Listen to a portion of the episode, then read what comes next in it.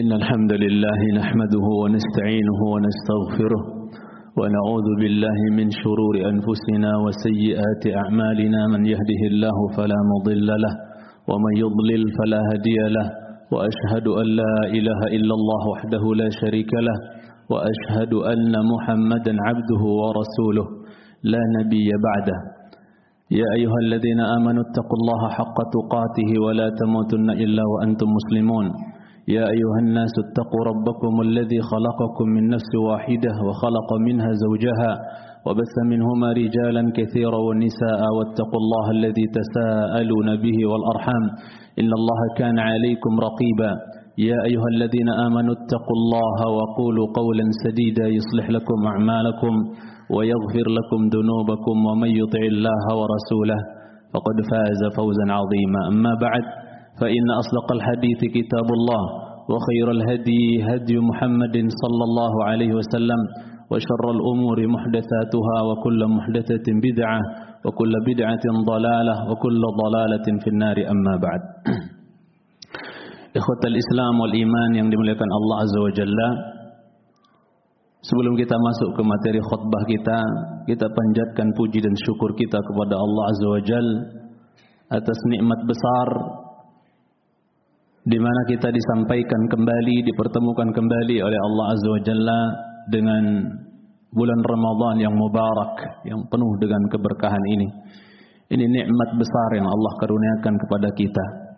Nah, sebagian saudara kita yang mungkin mendambakan untuk bisa masuk Ramadan tahun ini, Allah Azza wa Jalla tidak karuniakan bagi mereka bisa masuk ke dalam bulan ini, Ramadan ini, karena sudah dipanggil duluan oleh Allah Subhanahu wa taala. Alhamdulillah kita masih hidup sampai berjumpa dengan Ramadan kali ini. Wajib bagi kita sebagai hamba yang baik untuk ya mensyukuri nikmat yang agung dan besar ini. Dengan kita berusaha memaksimalkan amal ibadah kita. Di bulan ini jemaah yang saya cintai karena Allah Azza bulan di mana dilipat gandakan pahala dari amal saleh seorang hamba ya. Maka Ramadan terlalu berharga untuk kita sia-siakan Ramadan terlalu mahal kalau kita harus menyia-nyiakan dia dengan kita ya tidak mengisinya dengan amal saleh, kelalaian, ya hanya tidur dan yang lainnya. Ya, sangat berharga. Terlalu mahal Ramadan ini. Jangan sampai kita sia-siakan. Kita tidak mau sebagaimana ya yang Nabi sallallahu alaihi wasallam uh, aminkan daripada doa Jibril alaihissalam di mana Jibril berdoa agar siapa yang masuk bulan Ramadan kemudian Ramadan berlalu namun dia tidak diampunkan dari dosa-dosanya. Dengan sebab itu dia masuk dalam neraka dan dijauhkan dari rahmat yaitu surga maka Muhammad katakan amin. Akhirnya Nabi kita mengaminkan. Yang berdoa adalah malaikat terbaik yang mengaminkan adalah rasul terbaik. Agar orang yang masuk bulan Ramadan kemudian Ramadan berlalu ya dalam keadaan dia tidak diampuni dosa-dosanya. Karena Ramadan enggak Ramadan sama saja bagi dia waliyadzubillah. Ya maksiat ya lalai dan seterusnya sama aja bagi dia. Akhirnya dia tidak mendapatkan hadiah terbesar berupa pengampunan dosa ya. Dengan sebab amal ibadah dia di bulan Ramadan dengan sebab saum dia di bulan Ramadan dia keluar dari bulan Ramadan tidak diampuni oleh Allah Azza wa Jalla. Orang yang kayak gini enggak ngormatin Ramadan. Pantas Jibril doain masuk neraka kemudian apa? Dijauhkan dari surga. Nabi kita disuruh bilang qul amin, bilang amin Muhammad. Nabi kita SAW mengatakan amin. Jangan sampai kita kena doa ini.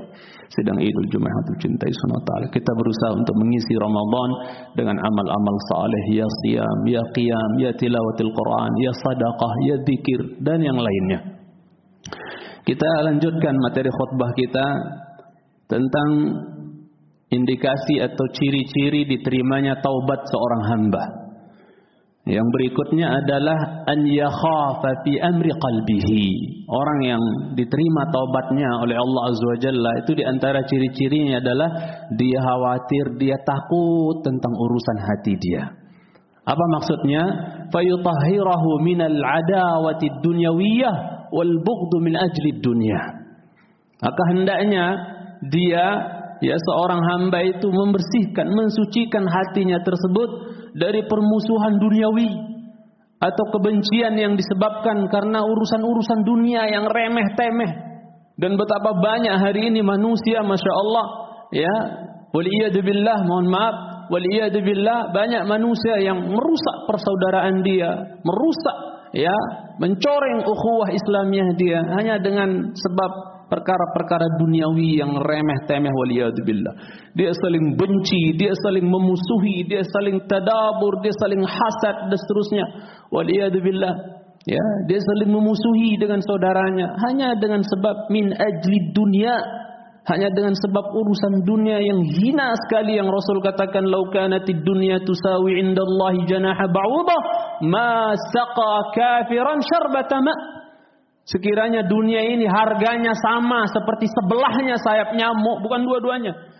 Kalau dunia ini harganya sama seperti sebelahnya sayap nyamuk, Allah nggak bakal kasih minum orang kafir walaupun seteguk air.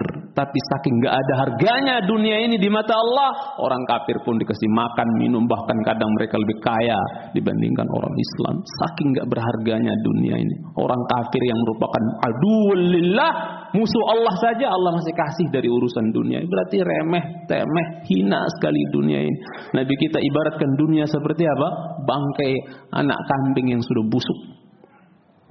Kemudian kita putus persaudaraan kita, hancur persaudaraan kita, ukhuwah kita hanya gara-gara urusan dunia. Allahu akbar. Bodoh sekali kita kalau sampai kita korbankan ukhuwah Islamiyah yang Allah berfirman innamal mu'minuna ikhwah. Kita coreng kehormatan ayat itu dengan kita apa? Gara-gara urusan dunia kita nggak saling tegur, bermusuhan, saling hasad, saling dengki, saling benci dengan saudara kita. Hina sekali dunia ini. Ya. Waliyadzubillah mencintai karena Allah Subhanahu wa taala.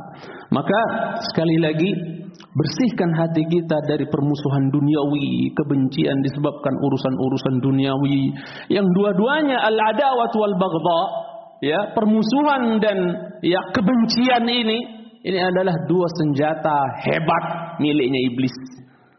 Untuk apa?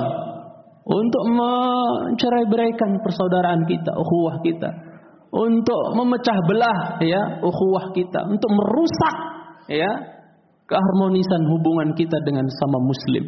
Ya, ini dua senjata hebat iblis mencintai karena Allah Subhanahu wa taala. Yang adawah itu kata para ulama biasanya berbentuk fi'il, perbuatan. Kalau ya baghdha itu biasanya berbuat berbentuk perbuatan hati. Benci itu biasanya kaitannya dengan hati kata para ulama. Ya, maka kita orang-orang beriman ya orang-orang Islam yang Allah katakan innamal mu'minuna ikhwah. Ya al muslim akhul muslim. Kata Nabi sallallahu alaihi wasallam jangan sampai kita meniti jangan sampai kita tasyabbuh mengikuti jejaknya orang-orang Nasara yang Allah Subhanahu wa taala di Al-Maidah ayat 14 mengatakan tentang orang-orang Nasara bagaimana mereka sesama mereka yang kita orang Islam nggak boleh kayak mereka Sayangnya sebagian kaum muslimin sekarang hari ini mulai meniti jejaknya orang-orang Nasara. Yang Allah sebutkan fa'aghrayna bainahumul adawata wal baghdha'a ila yaumil qiyamah wa sawfa yunabbi'uhumullahu bima kanu yasna'un. Ya, Allah katakan tentang orang-orang Nasara, kami akan timbulkan Ya, ini kan kesalahan mereka. Kami akan timbulkan ya di tengah-tengah mereka, di antara mereka kata Allah al-adawat wal baghdha. Permusuhan dan kebencian. Jadi di antara mereka itu bermusuhan dan benci. Jangan ngomong jauh-jauh permusuhan antara Yahudi dan Nasara udah jelas tahsabuhum jami'an wa qulubuhum syatta. Kalian mengira Yahudi sama Nasara itu walaupun sama-sama ahlul kitab namanya, kalian mengira mereka bersatu padu, anteng-anteng adem ayem? Enggak. Ya, mereka itu apa? Kalian menyangka, menyangka mereka bersatu padu padahal qulubum syatta. Cerai berai mereka. Jangan jauh-jauh ngomong Yahudi dengan Nasara. Laisatil wa qalatil yahudu laisatil nasara ala syai wa qalatil nasara laisatil yahudu ala syai. Mereka itu saling benci antara Yahudi dan Nasara. Itu terlalu jauh. Kita ngomongnya lebih sempit lagi nih ranahnya. Antara sesama Nasara saja Allah katakan di antara mereka itu ada wal baghdha. Di tengah-tengah mereka itu ada apa? Permusuhan ya dan juga kebencian. Sampai kapan? Ila yaumil kiamat. Sampai hari kiamat. Ini jelek sekali ini. Jangan sampai kita orang beriman, orang Islam ya meniti pula jejak mereka itu. Ya.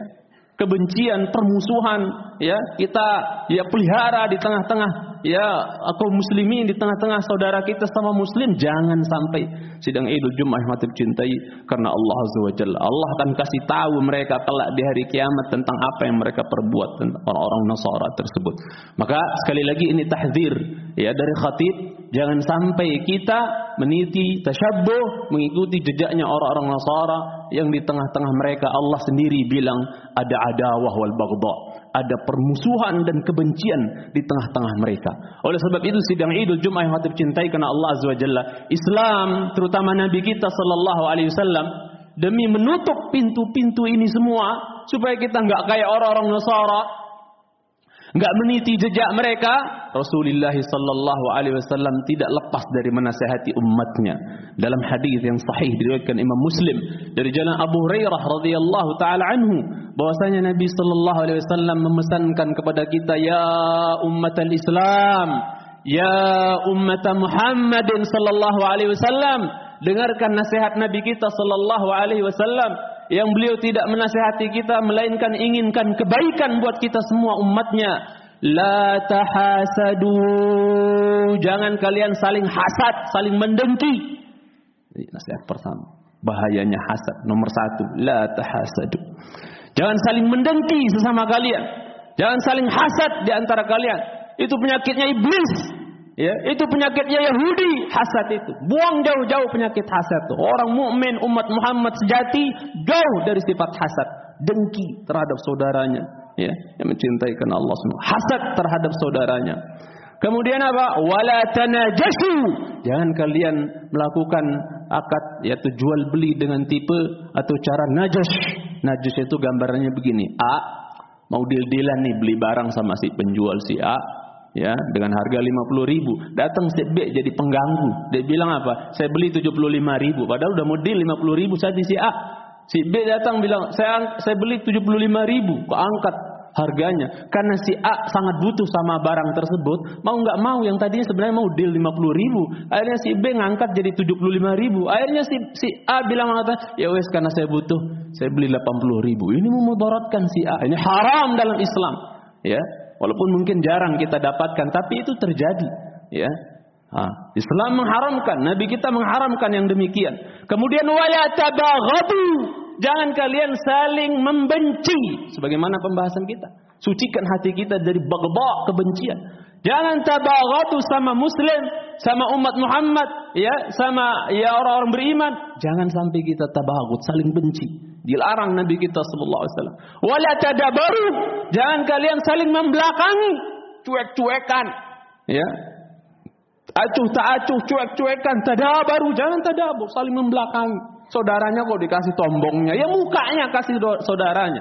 Makanya saya tegaskan di sini siapa pun kita yang hadir di sini, yang ditunjuk di masjidkah atau di musallakah jadi imam, kalau anda benar-benar ingin mengikuti sunnah Muhammad sallallahu alaihi wasallam, kalau habis ngimamin, mbok ngadep ke jamaahnya. Aqbala alaina biwajhih. Nabi itu kalau habis ngimamin itu menghadap kepada kami makmum. Kata sahabat nih cerita biwajihihi dengan wajahnya bukan separuh-separuh miring-miring. Langsung dengan mukanya. Ya.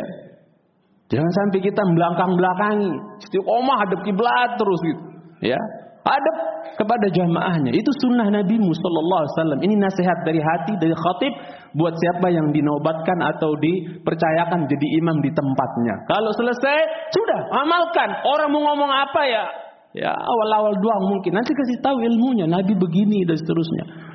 Tapi kadang-kadang karena sudah tradisi dan seterusnya orang nggak kebanyakan manusia nggak kayak gitu, sehingga kalau dipraktekkan kadang jadi fitnah itu udah lain, udah lain tuh katanya. Padahal itu sunnah Nabi-Nya Shallallahu Alaihi Wasallam. Dan ini bentuk mempraktekkan wala baru, jangan saling membelakangi, ya, ya, mencintai karena Allah Subhanahu Wa Taala. Kemudian beliau mengatakan wala yabi' ba'dukum ala bai'i ba'd Jangan sebagian kalian membeli barang yang sedang ditawar oleh saudaranya yang lain.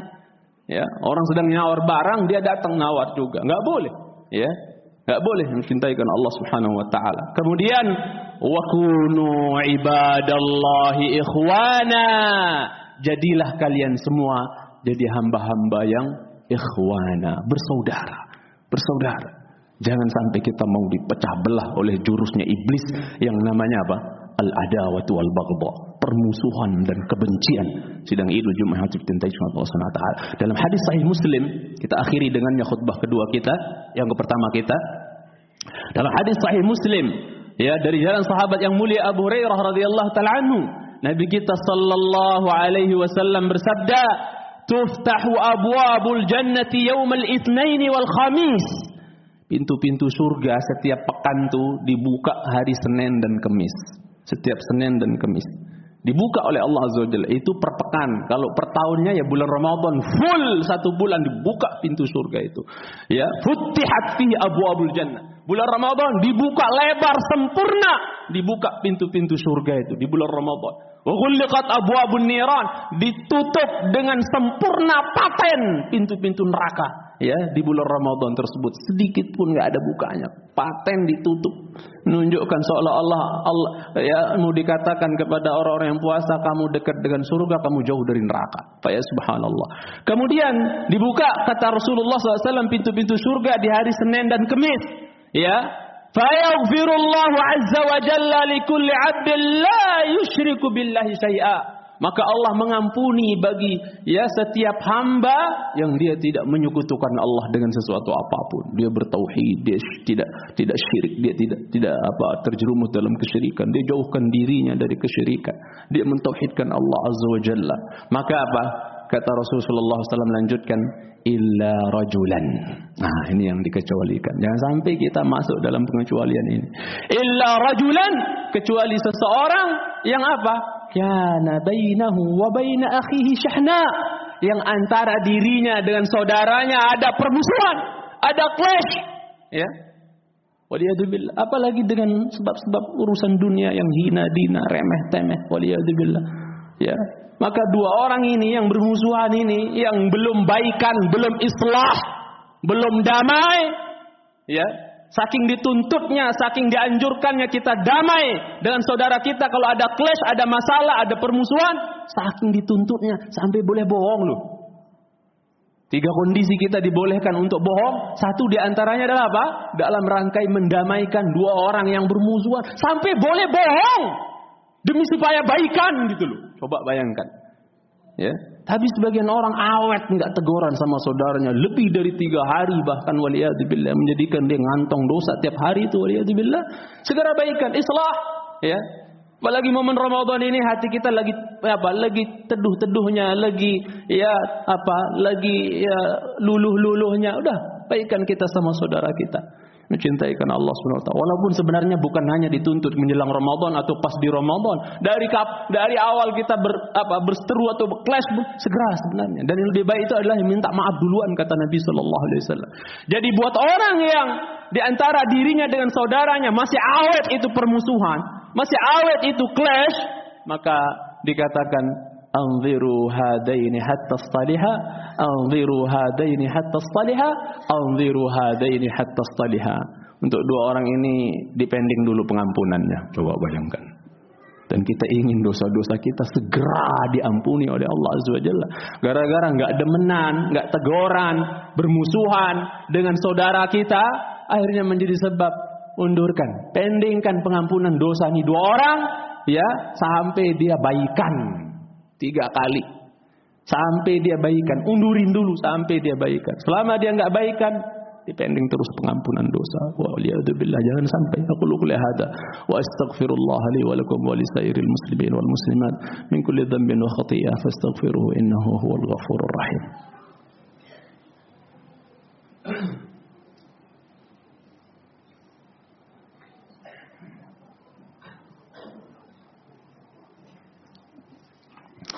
Alhamdulillah wassalatu wassalamu ala Rasulillah wa ala alihi wa sahbihi wa man wala amma ba'd. Wa yutahhiruhu min hasadin nas. Selanjutnya ya hendaknya dia mensucikan, membersihkan hatinya dari hasad terhadap manusia. Selain permusuhan, kebencian, sucikan juga hati itu dari hasad. Yang hasad ini kemudaratannya tuh banyak sekali yang akan ya apa menimpa orang yang hasad itu sendiri. Di antara efek jelek hasad itu adalah ghammun la yang qati. Orang yang hasad itu selalu dalam kegundahan yang nggak ada putus-putusnya. Nggak enak hidup hasad itu jemaah. Ya, dongkol terus, benci terus, hasad terus, nggak enak, hatinya nggak tenang. Lama-lama kena penyakit gula dia. Ya, Datang banyak penyakit itu gara-gara apa? Hasad terus sama orang, sama tetangganya, sama temennya, sama saudaranya. Hasad terus. Ya, hamun la yang qati, kegundahan, ya, kesusahan yang tidak ada habisnya. Ya, nyiksa diri. Orang hasad itu dia bunuh diri. Pelan-pelan. Ya, sampai dikatakan isbir ala madadil hasudi fa inna sabraka qatiluh inna an-nara ta'kulu nafsaha illam tajid ma ta'kuluh bahwasanya sabarlah engkau atas hasadnya orang-orang yang hasad. Sesungguhnya kesabaranmu atas hasadnya orang yang hasad itu akan membunuh orang yang hasad itu sendiri. Mati pelan-pelan. Api itu kalau nggak ada yang dilahap, dia padam. Dia redup padam dengan sendirinya. Nggak ada yang dilahap. Udah jangan dia apa? Jangan diladenin sudah. Dia sengsara sendiri itu. Waliyahzubillah. Jelek sekali. Hamun la yang kotik. Ya, kegundahan yang nggak ada habis-habisnya, nggak putus-putus, ya, nggak nggak nggak bahagia, nggak tentram hidupnya. Kemudian apa? Ya, di sisi lain, madaratnya hasad ini dia adalah musibah yang nggak datengin pahala. Orang kalau ditimpa penyakit hasad dalam hatinya itu musibah buat dia. Ya. Pantas untuk dia bilang innalillahi wa inna ilaihi rajiun itu musibah itu. Lah kita kan maunya kalau ditimpa musibah dapat pahala Allah makjurni fi musibati wa khluq li khairam minha. Tapi hasad adalah musibah yang nggak datengin pahala, malah yang ada dosa waliyadzubillah. Ya. Musibah yang nggak datengin pahala itu hasad itu. Malah dosa waliyadzubillah. Kemudian di antara jeleknya hasad itu kembali kepada orang yang hasad itu adalah apa? Dia dicela oleh manusia, nggak ada yang seneng, nggak ada orang muji orang hasad. Semua orang apa? Orang hasad itu dicela oleh orang. Ya, nggak ada yang nyanjung-nyanjung orang hasad itu. Orang hasad itu pasti dicela, dibenci oleh banyak orang. Yang bahaya lagi bahwasanya apa? Orang hasad itu dimurkai oleh Allah Azza wa Jalla. Dia hasad nih saudaranya dikasih karunia sama Allah. Hasad dia sama saudaranya. Sebenarnya dia sedang apa? Dia sedang memprotes Allah itu. Dia kurang ajar bukan kepada orang yang dihasadi sebenarnya. Dia sedang kurang ajar sama Allah. Seolah-olah dia tidak apa? Tidak terima atas ketentuan Allah, takdir Allah, keputusan Allah. Si fulan dapat ini, si fulan dapat itu. Dia nggak terima, hasad dia. Berarti dia kurang ajar sama Allah. Seolah-olah dia tidak menerima keputusan Allah, pembagian Allah terhadap hamba-hambanya. Ya, mencintai karena Allah Subhanahu wa taala ya. Makanya orang hasad itu dia sedang mengundang murkanya Allah untuk dirinya. Maka jauhi sifat hasad itu. Bersihkan hati kita dari sifat hasad. Kita kalau masih piara itu penyakit hasad dalam hati penyakit benci penyakit permusuhan dalam hati kita jaga pelihara dalam hati kita ciri-ciri taubat Anda belum diterima Ciri-ciri tobat belum diterima itu. Kalau hasad masih bercokol di sini, kebencian terhadap saudara masih bercokol di hati, itu ciri-ciri tobat belum diterima oleh Allah Subhanahu wa taala.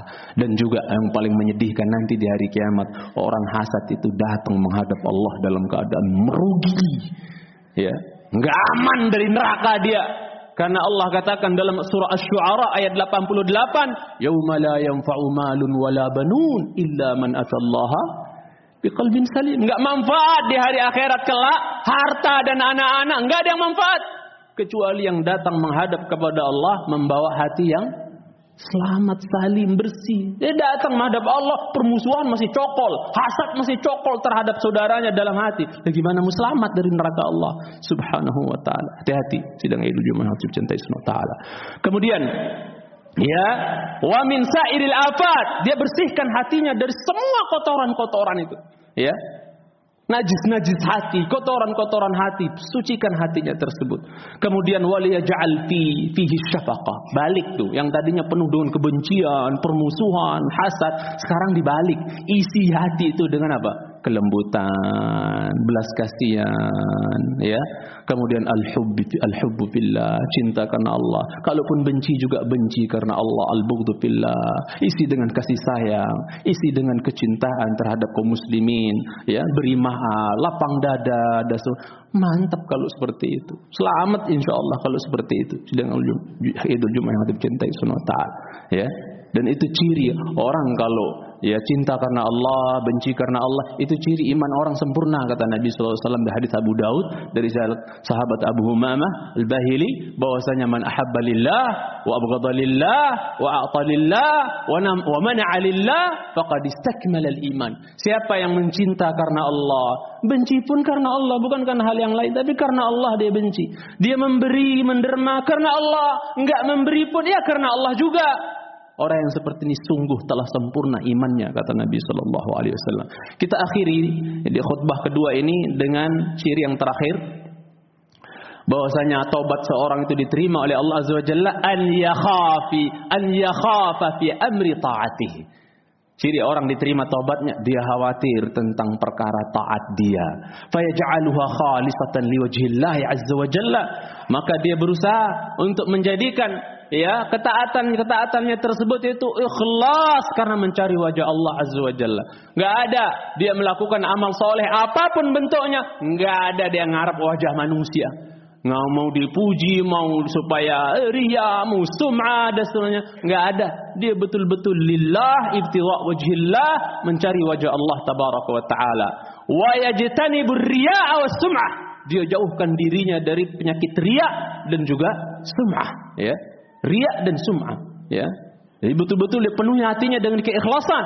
Disucikan dari riak dan sum'ah. Oleh sebab itu doa yang bagus dari Umar bin Khattab radhiyallahu taala anhu, Allahumma ja'al amali kullahu salihah. Ya Allah jadikan amalanku semuanya amal saleh. Waj'alhu liwajhika khalisa dan jadikan amalku semuanya ya Allah karena mencari wajahmu. Ikhlas karena mencari wajahmu. Wala taj'al li ahadin fihi syai'a.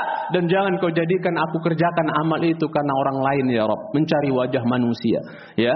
Maka hati-hati sedang Idul Jumat hati cintai karena Allah azza wajalla jangan sampai hati kita ini dimasuki oleh dua penyakit ini yaitu penyakit ria dan sum'ah ya.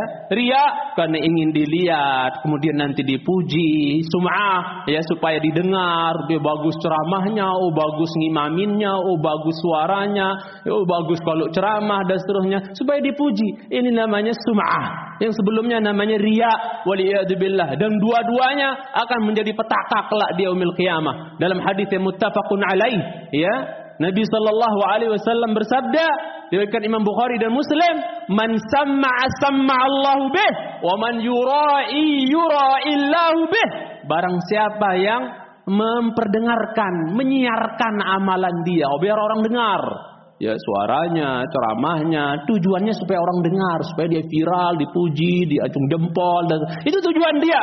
Maka Allah akan menyiarkan aib dia kelak di hari kiamat. Allah akan siarkan aib dia kelak di hari kiamat. Ya, Allah akan apa? Perdengarkan aib dia di hadapan manusia semahsyar itu nanti di hari kiamat. Diifdah, dipermalukan oleh Allah Azza wa Jalla gara-gara dia sum'ah. Ya, kemudian amal yura yura illahu bi. Barang siapa yang apa? Dalam amalnya supaya dilihat, ya, kemudian nanti dipuji dan seterusnya, kemudian diton supaya ditonton dan dipuji, ya. Itu niat dia, maka nanti di hari kiamat Allah akan bongkar riaknya di hadapan manusia. Dia akan dipermalukan di hadapan manusia. Ternyata kamu bukan beramal untuk mencari wajah Allah, tapi kau beramal untuk cari wajahnya manusia. Dipermalukan nanti di mahsyar oleh Allah Subhanahu wa taala. Dan ketika dia datang ngemis-ngemis kepada Allah minta pahala, orang-orang yang ria ini, orang-orang yang sumah ini, orang-orang yang ria ini ngemis minta pahala datang kepada Allah Azza wa Jalla, Allah usir dia dengan dikatakan idhabu pergi inyah kalian. Idhabu ila alladhina kuntum turauna fid dunya fal tajiduna indahum jaza. Pergi kalian sana cari pahala sama orang-orang yang kalian senang dilihat beramal sama mereka dulu di dunia Ya, beramalnya kan buat mereka tuh. Cari pahala sana sana sana sama mereka kata Allah Azza Jalla. Dapat ya kalian pahala sama mereka itu? Enggak ada. Pahala hari itu milik Allah Azza wa. Allahumma salli ala Muhammad wa ala ali Muhammad kama sallaita ala Ibrahim wa ala ali Ibrahim innaka Hamidum Majid wa barik ala Muhammad wa ala ali Muhammad kama barakta ala Ibrahim wa ala ali Ibrahim fil alamin innaka Hamidum Majid. Allahumma ighfir lil muslimin wal muslimat والمؤمنين والمؤمنات الأحياء منهم والأموات. اللهم يا مقلب القلوب ثبت قلوبنا على دينك. اللهم يا مصرف القلوب صرف قلوبنا على طاعتك. اللهم إنا نسألك علما نافعا ورزقا طيبا وعملا متقبلا. ربنا ظلمنا أنفسنا وإن لم تغفر لنا وترحمنا لنكونن من الخاسرين. ربنا هب لنا من أزواجنا وذرياتنا قرة أعين واجعلنا للمتقين إماما. ربنا اغفر لنا ولإخواننا الذين سبقوا سبقونا بالإيمان ولا تجعل في قلوبنا غلا للذين آمنوا. ربنا إنك رؤوف رحيم. ربنا آتنا في الدنيا حسنة وفي الآخرة حسنة وقنا عذاب النار. وصلى الله على محمد وعلى آله وصحبه وبارك وسلم. وآخر دعوانا الحمد لله رب العالمين.